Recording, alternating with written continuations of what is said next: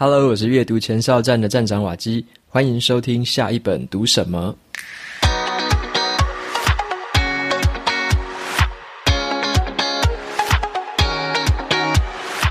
今天我要跟大家分享的这本书，它非常的受欢迎。它的书名叫做《转念的力量》，它教我们不要再被念头给绑架，要选择自己的人生，让心灵获得自由。所以在今天的这一集节目里面呢，我就跟大家分享转念的力量，它的五个步骤该怎么样做，以及呢我自己的一些心得跟感想。那这本书很受欢迎，是因为在上一季的投票者赞助选书里面，这是第一名的。然后呢，我看在很多的读书圈里面，这本书也常常的被提到。好，所以说你如果你有兴趣参加这个投票选书的话，你也可以成为每个月九十九元的赞助者，就可以参加投票。如果你已经是赞助者的话，也记得登录网站投票。下一季的选书已经开始票选了。好，那每一季的话，票选前三名的都会挑选成下一季的这个说书内容。今天这本书也有抽奖证书，有兴趣参加的朋友，到这个部落格的文章拉到最底下，输入 email 就可以参加这次的抽奖。然后呢，Kobo 的电子书折扣码也提供给大家，它是 Waki APR，Waki APR。你只要输入的话，就可以获得七折的这个折扣。好，那这个是 Kobo 电子书的部分。在进入正式的说书之前呢，要跟大家分享一个特别的活动。那本集节目是由远见天下文化赞助播出。你满意现在自己的生活吗？你是主动选择生活，还是让生活来选择你？曾经我也跟大家一样哦，在忙碌的工作岗位上，被很紧凑的步调压得喘不过气。但是后来的话，透过阅读，一步一步的改善自己，在人际互动的关系上面，在职场的工作能力上面，持续的提升自己之后，让我看到了更多的机会，还有更多转变的契机。阅读可以让我们看到更多的人生机会，让我们成为更好的自己。这次瓦基跟远见天下文化特别合作，我挑选了五十本精选的好书，在这个书单里面，包含了我曾经在 Podcast 的上面分享过的说书。还有职场能力的一些经典著作，以及非常精彩的人物自传，最后还有很多的社会科学议题跟投资领域相关的一些好书，帮助我们可以了解更新的时事，建立更好的这个财务观念。那么最好康的是什么呢？就是这整份书单里面的每一本书都打七五折，所以是比任何的网络书城都还要便宜的。只要你买满四本的话。还会送你《远见》杂志电子版的半年份，如果你买满六本的话，直接送一年份。《远见》杂志啊，它的内容包含了财经、教育、经济，还有管理等各类议题，帮助我们去掌握时事的最新趋势。这个活动只有两周的时间，从四月二十一号到五月四号，赶快抓紧时间前往选购。也欢迎你分享给你身边的亲朋好友，他们都可以得到这个非常好的好康。那透过这个阅读，成为更好的自己，也帮大家成为更好的我们。那书单的这个连结就放在节目资讯栏里面，有兴趣的朋友快点前往参考喽。再接下来就回到今天的这本书《转念的力量》，跟大家来分享。那这本书的话也在这个书单里面，所以你有兴趣的话，你也可以直接在书单里面选购。好，那我首先来问一下大家一个问题，就是你的心里面有没有一些很难化解的一些念头？像是说，诶，为什么我的上司啊，他总是给我坏脸色看？他不应该这么对我吧？或者是说，这个我的丈夫啊，或者是我的妻子，应该要很疼我才对啊，可是他完全不懂我诶。那你可能也会说，这个诶，某一个晚辈他怎么这么没有礼貌啊？他应该要很有礼貌才对啊。这些念头呢，可能纠缠了你很久很久。我们到底要怎么样摆脱？要怎么样去处理这样子的念头呢？那这就是这本书《转念的力量》要跟我们说的事情。好，这本书的作者她是赖佩霞女士，她曾经投入演艺事业，当过歌手、演员，还有主持人。可是啊，她经过了一个婚变之后呢，她领悟到了说，一个人的思维模式。才是决定命运的真正的关键。因此，他开始前往世界各地，跟一些名师去学习转念这套方法。然后呢，他就全心的投入这方面的身心灵的教育。现在，他成为了很多人心目中的心灵导师。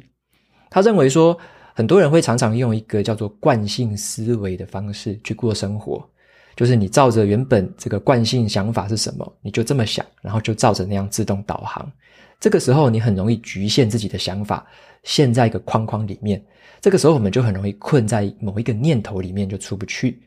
在这本书里面呢，他就把转念这套方法归纳成一个很具体的五个步骤，分别是四个提问跟一个反转。好，四个提问跟一个反转。这一套方法呢，它就像是一个可以解开这种念头困惑的一个钥匙。我们呢，只要一步一步的照着它的步骤做。就可以找回自己很清楚的意识，去看清楚说每一个念头背后的真相到底是什么，然后呢，再做出明智的选择。作者他对于转念的定义是这样子的，他说呢，转念的本来的意思，并不是要我们把头撇开哦，也不是要我们去漠视那一些已经发生过的事件，而是他提供一个很明确的方法，帮助我们去看清楚。阻碍内心释怀的主要原因，因此去找到面对现实的力量。以下呢，我就重新组合一下书里面有提到的一些范例，我把它排列成一个完整的五个步骤的这个案例分享，来给大家参考看看。然后呢，也让你可以了解这个转念的方法该如何实际的去运用。接下来我就介绍一下这个转念的五个步骤，你或许会发现说，我们常常啊会被自己的念头会困住了，就是有点像我们就陷在一个这个问题的回圈里面，就觉得诶，别人应该要怎么样，别人应该怎么样，然后呢，这个我好像都被人家这个耽误了，好像被人家亏待了这样子，就好像全世界都对不起自己，有时候会有这样的感觉哦。那常常会发生这种性呃事情的原因是因为这样子，我们的头脑啊，有时候它宁可把自己弄得晕头转向的，就是说宁可就是让自己很忙碌。一直忙，一直忙，然后呢，也不想说静下来思考，想到什么就直接的这个念头就直接跑出来了，然后就照着这个念头去做事情。然后我们也不太愿意说这个冷静下来去检验一下，说这些念头到底是不是真的，啊，到底是不是对的？我们到底做事情的方法到底有没有出了问题？所以说，我们有时候会被忙碌，然后呢，这个不想去想事情，就因为这样子，所以我们一直照着以前的惯性模式在生活。那作者他提倡的这个转念方法，就是说，我们不要急着去相信自己的念头。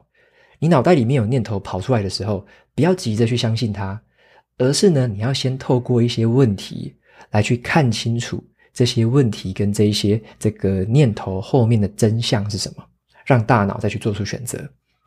所以我接下来就来分享一个情境，你可以想象一下一个情境，就是说，你正在搭捷运。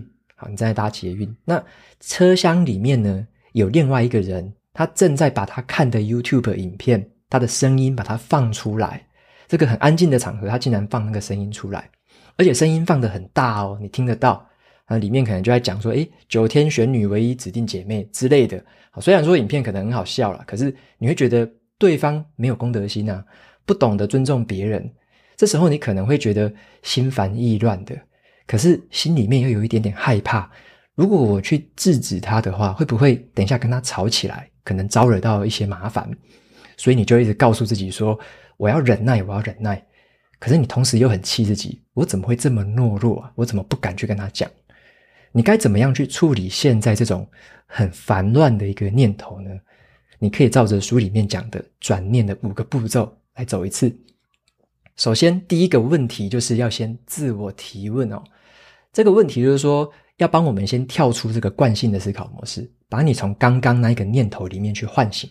你可以先问自己第一个问题：在捷运上面不能发出声音，是真的吗？OK，所以这这个第一个问题的关键就是先问真的吗？在捷运上面真的不能发出声音吗？透过这个问题，你会先让自己开始冷静下来，试着去回答看看这个问题。那或许在这个时候，你可能还是觉得蛮生气的啦。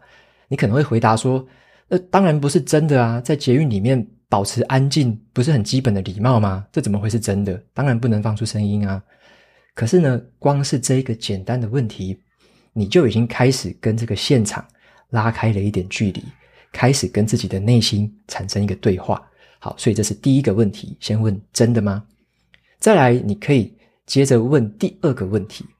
第二个问题就是问你真的能确定这是真的吗？好，有点绕口令哈，他只是要去营造出一种不确定性啊，让你再度的质疑一次。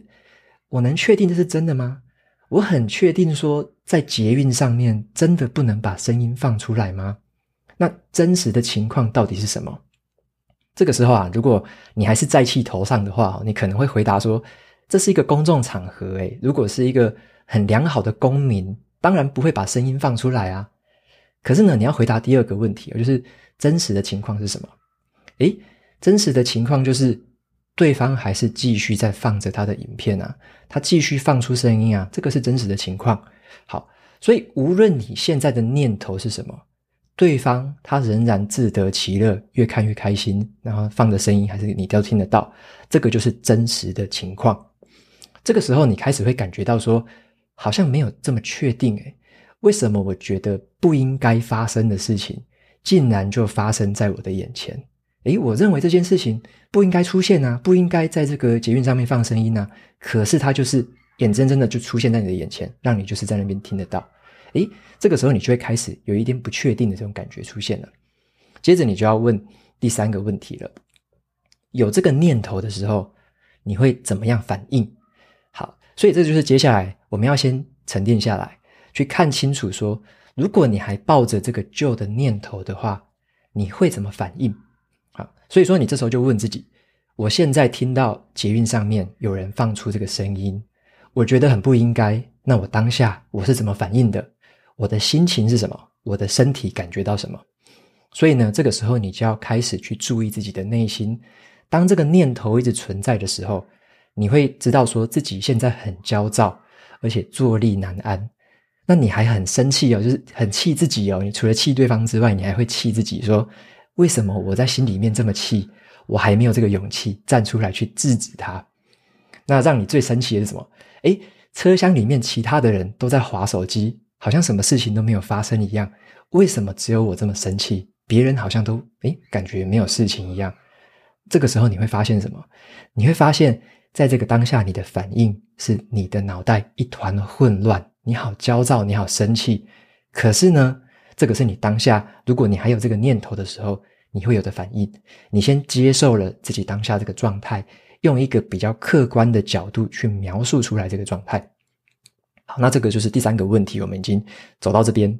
再接着，这个下一个阶段，第四个问题，它最不容易回答，可是它也很关键。好，第四个问题呢，他会这么问，好，就是说，如果我没有这个念头的话，我会变成什么样的人？好，如果我没有这个念头的话，我会变成什么样的人？意思是什么？就是你可以问问看一个颠倒的问题。这个问题就是说，原本你的念旧念头，你的旧的念头是不应该在捷运上面放出声音嘛？好，这个时候你就问一个颠倒的问题：如果我完全没有这样的念头的话，我完全就认为说啊，无所谓啦。我如果完全没有这个念头的话，你当下是什么样的状态？你会变成什么样的人？那你就开始仔细思考啦。诶，如果我没有这个念头的话，那我就是听得到他放出来的声音嘛。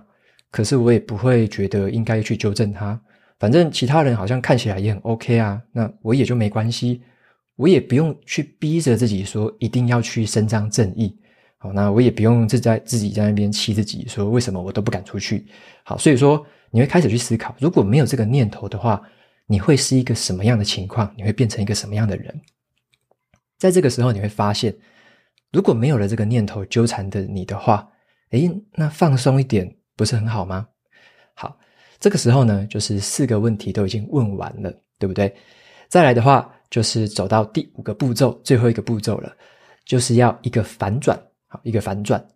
这个反转是什么意思？就是我们很容易把自己的念头解读成应该，好，我们觉得自己的念头就是应该。好像别人的准则都是一定要跟着你就对了，就是我觉得应该怎么样，别人就应该怎么样。别人如果没有照我想的做，那我就会觉得诶很不舒服。但是很有趣的是啊，在你刚刚进行的那一个转念的四个问题的练习，你会发现这些应不应该哦，在大部分的情况下都是我们自己先入为主的假设。反转就是要让我们把这些应该跟它实际上的事实把它放在一起看。前面举的这个例子就是说，我们自己认为不应该在捷运上面放声音，可是事实是什么？在捷运上面，诶，可以放出声音，这个是事实。诶，它真的放出来了，它就在你眼前，就声音就放出来了。在捷运上面，事实上是可以放出声音的。好，既然这个东西真的会发生，而且呢，其他人好像也没有要出手制止的话，那么我为什么不要轻松以对就好了？这个时候你可能会想起一些说，好吧，那这个捷运上面会有声音啊，会有声音，你可能就会想起，可能有一些 YouTube 影片会拍什么快闪计划，然后在捷运上面他们可能会这个演奏乐器呀，在那边载歌载舞的，你可能脑袋里面就开始想起那些画面了。那或者你这时候也会想，诶，对啊，他在那边看影片，然后又放声音，你可能会有点好奇心，他到底在看什么东西？什么九天玄女什么东西之类的？好，那你可能就会有一点好奇心了。所以你会发现很有趣的事情是，同样是一辆车厢，一样的这个车厢哦，在周围的人，同样的声音在那边放，可是有人可能在聊天，有人可能在阅读他自己的书，有人可能在睡觉，有人可能戴耳机在听音乐，那有人可能在划手机，有人可能讲电话。所以你会发现，重点并不是说别人应不应该做什么事情。而是我们如何去安顿自己的内心，这是我们唯一可以帮自己做的事情。所以说，这个转念就是帮助我们转换的是内心的念头，我们转换的是念头，而不是那一个事情的本身。好，我们不是去转换那个事情，那个事情是跟我们算是无关的。好，那我们不是去转换那个事情，跟我们最有关的是我们自己内心的念头。所以，我们转换的是内心的念头。我们要先允许说自己会感受到这一个，就是让你有点痛苦的这个念头。你先允许自己去感受到它，而且你去承认当下自己的情绪。所以，刚刚前面那个几个提问，你有没有发现？他前面先叫你说，先问自己说，如果你有这个情绪的话，你会什么样反应？所以，这个时候就是在让你自己先去接纳自己这个旧念头的时候会有什么情绪。然后再来就是第四个问题，就是叫你怎么样去设计一个相反的问题嘛，你就会去想到说，如果没有这个念头，诶，我好像可以过得不错诶，我好像可以变成一个不错的人诶，我好像蛮放松的。所以呢，我们的大脑其实就会有这样子一个很很奇妙的智慧，就是说，当这些念头消失的话，如果你会过得很好，其实大脑在这个时候他会去仔细思考，那把它切换成那个状态，其实会对你的人比较好。所以在这些思考步骤之后，你的大脑自然而然，它就会帮你做出比较明确的选择。当你有了这些问题，你有了这些看法，你有这些不同的资讯之后，你想想的比较透彻了之后，你会发现说，嗯，到底要选哪一个？我要继续在那个念头里面痛苦呢，还是我要变成一个另外一个态度，就是诶，没有那个念头的话，我会过得比较好一点。所以说，在这边做一个简单的结论，就是把那一些。会让你觉得很困扰的那种应该啊，应不应该的这种感觉，把那些东西放下来，好，你才能对真正那个未来感到期待，好，你才能对未来感到期待，好，就是放下应该，然后对未来感到期待。OK，所以这边的话就跟大家分享的是书里面的五个步骤，那我是挑了其中一个故事，把它调整成这个节目里面大家会比较好理解的方式。那再来后面，我来分享一下我自己实际的用过的这个想法。其实啊，我在去年底的时候，跨年的时候，我跟我女朋友曾经去参加过一个这个演讲。好，这个演讲刚好就是远见天下文化办的，叫做“知识跨年饗宴”。那时候办在新北市。好，那那时候这个作者赖佩霞女士就有在现场演讲这个转念这件事情。诶，当下我就是听完了他讲这个东西之后，他讲了也是讲的蛮不错的，步骤也都讲得很清楚。可是呢，我并没有当下就背起来，我只记得了第一个问题。我们那时候就记得说，他第一个就是问“真的吗？”好，真的吗？所以我们听了那个演讲之后，我就只记得那一个问题。所以回去之后啊，我就跟我女朋友常常就是用“真的吗”去调侃对方。好在我们有时候，例如说我自己要发牢骚的时候，或者说，诶，我我听到我女朋友准备要发牢骚的时候。我们就会跟对方说：“诶，真的吗？啊，就是有点在开玩笑，可是呢，又真的去问他。那很有趣的是怎么样？就是诶，感觉好像开玩笑归开玩笑，可是当对方真的问一句“这个真的吗”的时候，你会有一个很神奇的效果，你的脑袋好像就会被电击一下，就是被电到，然后就冷静下来。诶，不夸张哦，就光是这三个字的这个问题，就解决我们很多很多内心的小剧场了。有时候我可能想说，诶，我现在做这个文章好像写的不怎么好，诶，我不太敢发表，然后我就跟我女朋友抱怨，然后女朋友就会问我：“真的吗？”然后我就会。仔细的再思考看看，诶，对耶，真的吗？是到底是什么原因？啊，反正就是你马上就会静下来，而且去做比较理性的开始去思考。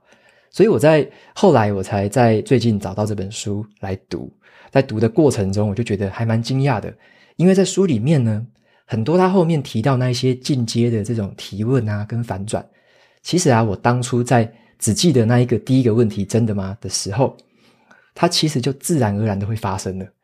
我那时候都是想说，第一个问题是真的吗？然后你后面就会开始去思考比较理性的东西，就是无意之间你就会用了原本那几个问题里面的一些问题，就是你还没有学到，但是你已经就诶，竟然已经实际用在生活上了。所以跟书里面的步骤不一定是完全相同，可是它实际上就是有解决到我们自己这种念头上面的问题。所以我觉得这个光是从这第一个问题去引导出来后面的思考，就已经值回票价。所以我自己是蛮推荐这本书的。如果尤其你有这方面的困扰，或者说，诶，你觉得应该要找到比较好的方式来解决自己这种受念头所苦的这种问题的话，这本书我真的很推荐。因为在书里面呢，作者他放了很多很多的实际的案例，因为呢，他曾经去倾听过、帮助过很多的对象，所以他把这些实际的例子调整之后放在书里面，都是非常生活化的一些这个故事。所以你可以有点像是透过故事的方式去了解，说在不同的情况之下，你应该怎么使用。如果说你整本书读完之后，你也都忘得差不多了，反正你就记得三个字，就是问真的吗？好，就是以后你有困扰啊，或者以后你觉得诶真的是觉得很烦躁的时候，好，先问自己真的吗？然后开始静下来。再去思考，好，不要不要直接被第一个念头就带着走了，好，这个是最重要的一件事情，不要直接跟着第一个念头，而是总是要问自己，真的吗？然后思考过后再做出决定。OK，所以这边的话就来做一下这本书的这个总结。读这个转念的力量，这个过程中让我觉得它很像一个科学的实验，很像在做一个科学的实验。你可以把原本的这个念头呢，当成是一个实验的假设，好，这个念头就是你原本的假设。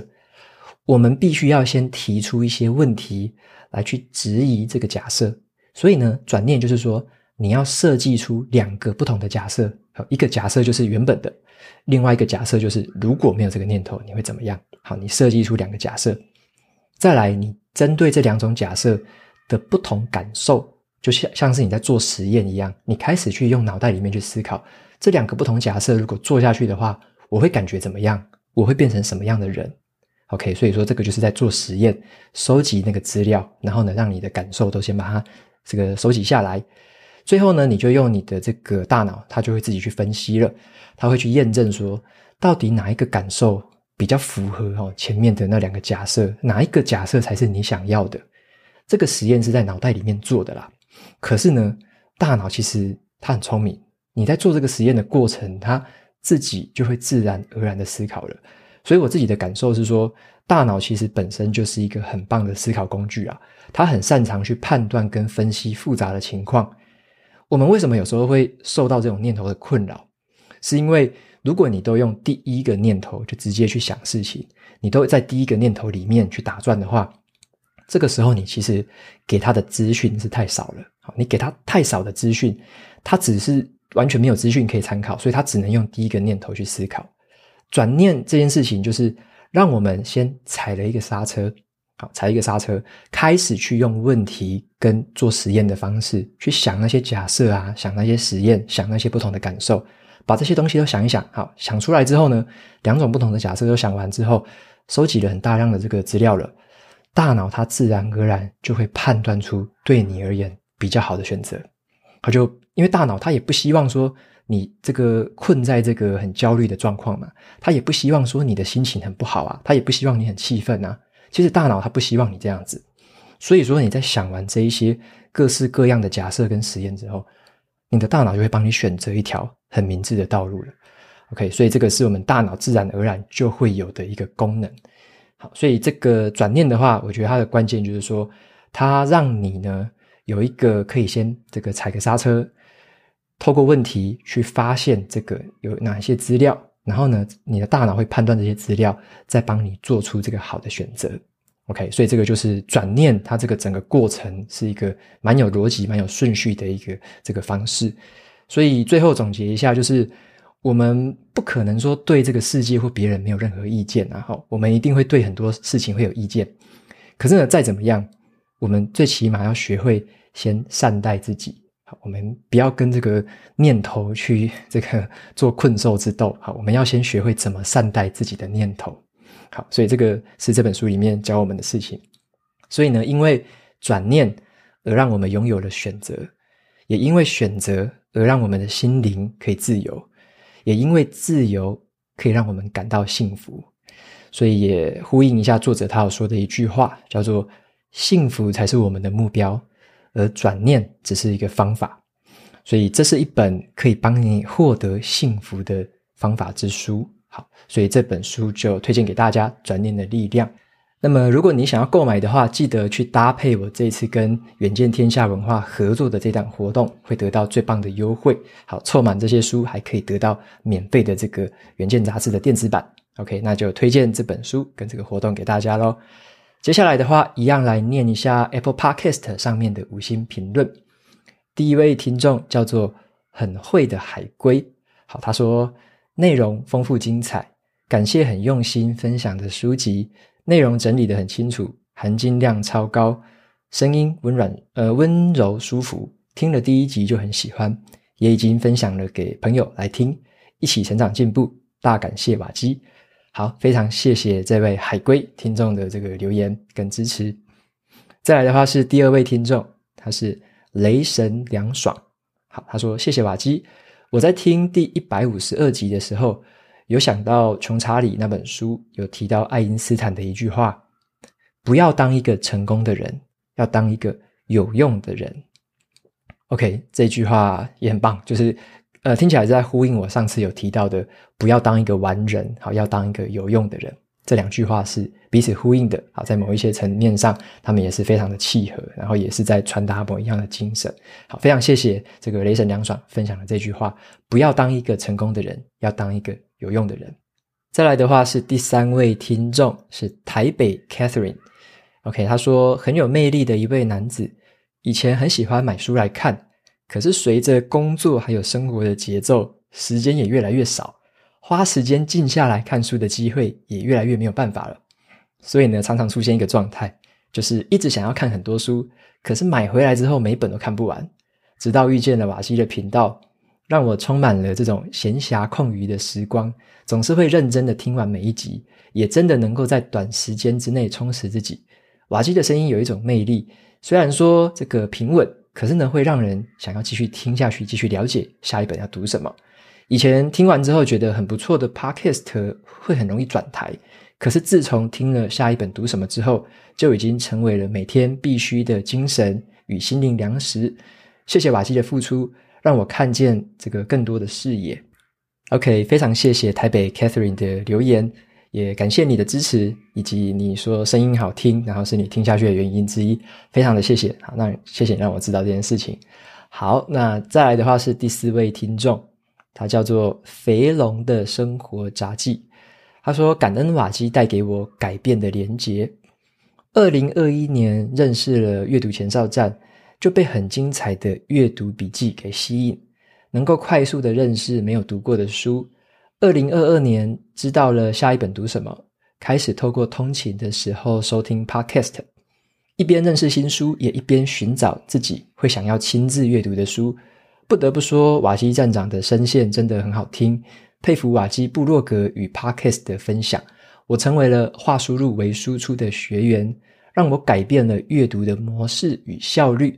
学习如何做笔记，还有整理，最后呢，写出来以前不曾写过的这种读书心得，也因为瓦基站长的世界，连接了很多很棒的人，还有资讯，对我真的有很多的启发跟小小的进步。就如同好书会连接好书，所以呢，我就终于申请了 ID 来给五星评价，超级推荐这个优质 Podcast。OK，非常谢谢肥龙的留言跟这个支持。也跟大家分享一下，我看到肥龙他最近在 Facebook 社团也开始很密集的在发文，然后呢也在分享，所以也算是促进了这样的改变。那我也相信肥龙他自己感受到这个改变，那相信未来一定是会更精彩。好，那所以说他有提到一个是这个建立起跟不同的书或不同的人的连结，我觉得这个算是我现在在做关于这样社群的经营，或者说像有 Discord 频道的这个经营。我开始就是在思考，说我可以怎么样把我现在，例如说我的影响力，把我的跟大家的一个连接的关系，可以再分享给更多的人，那让更多的人透过这样的关系，透过这样的社群，也可以再认识其他更多不同的很棒的人。OK，所以我希望我自己的影响力不只局限于我自己身上，那我希望说把这样的一个影响力也可以再发挥出去，让更多人可以得到这样子的一个舞台或曝光的机会。那我也是在设计一些这样的形式，刚好呢，我最近也在设计一个新的节目的形态，所以呢，我原本是在节目里面都分享说书嘛，就是我一个人在讲。